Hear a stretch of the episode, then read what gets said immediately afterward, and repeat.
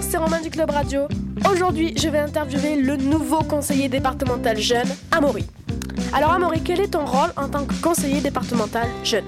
Alors je pense que mon rôle en tant que conseiller départemental jeune, c'est d'être le porte-parole qu'il y a entre le collège Pierre Suc et le conseil départemental des jeunes.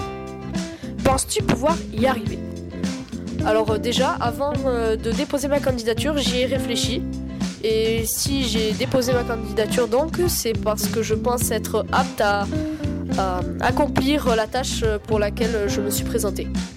Qu'est-ce qui t'a poussé à te présenter en tant que conseiller départemental jeune C'est que euh, le fait de pouvoir euh, agir sur la vie des collégiennes et pouvoir l'améliorer euh, m'intéresse et je voulais pouvoir euh, essayer car euh, à ce qu'on m'a dit je ne peux le faire qu'en cinquième, du coup je voulais euh, absolument m'y présenter.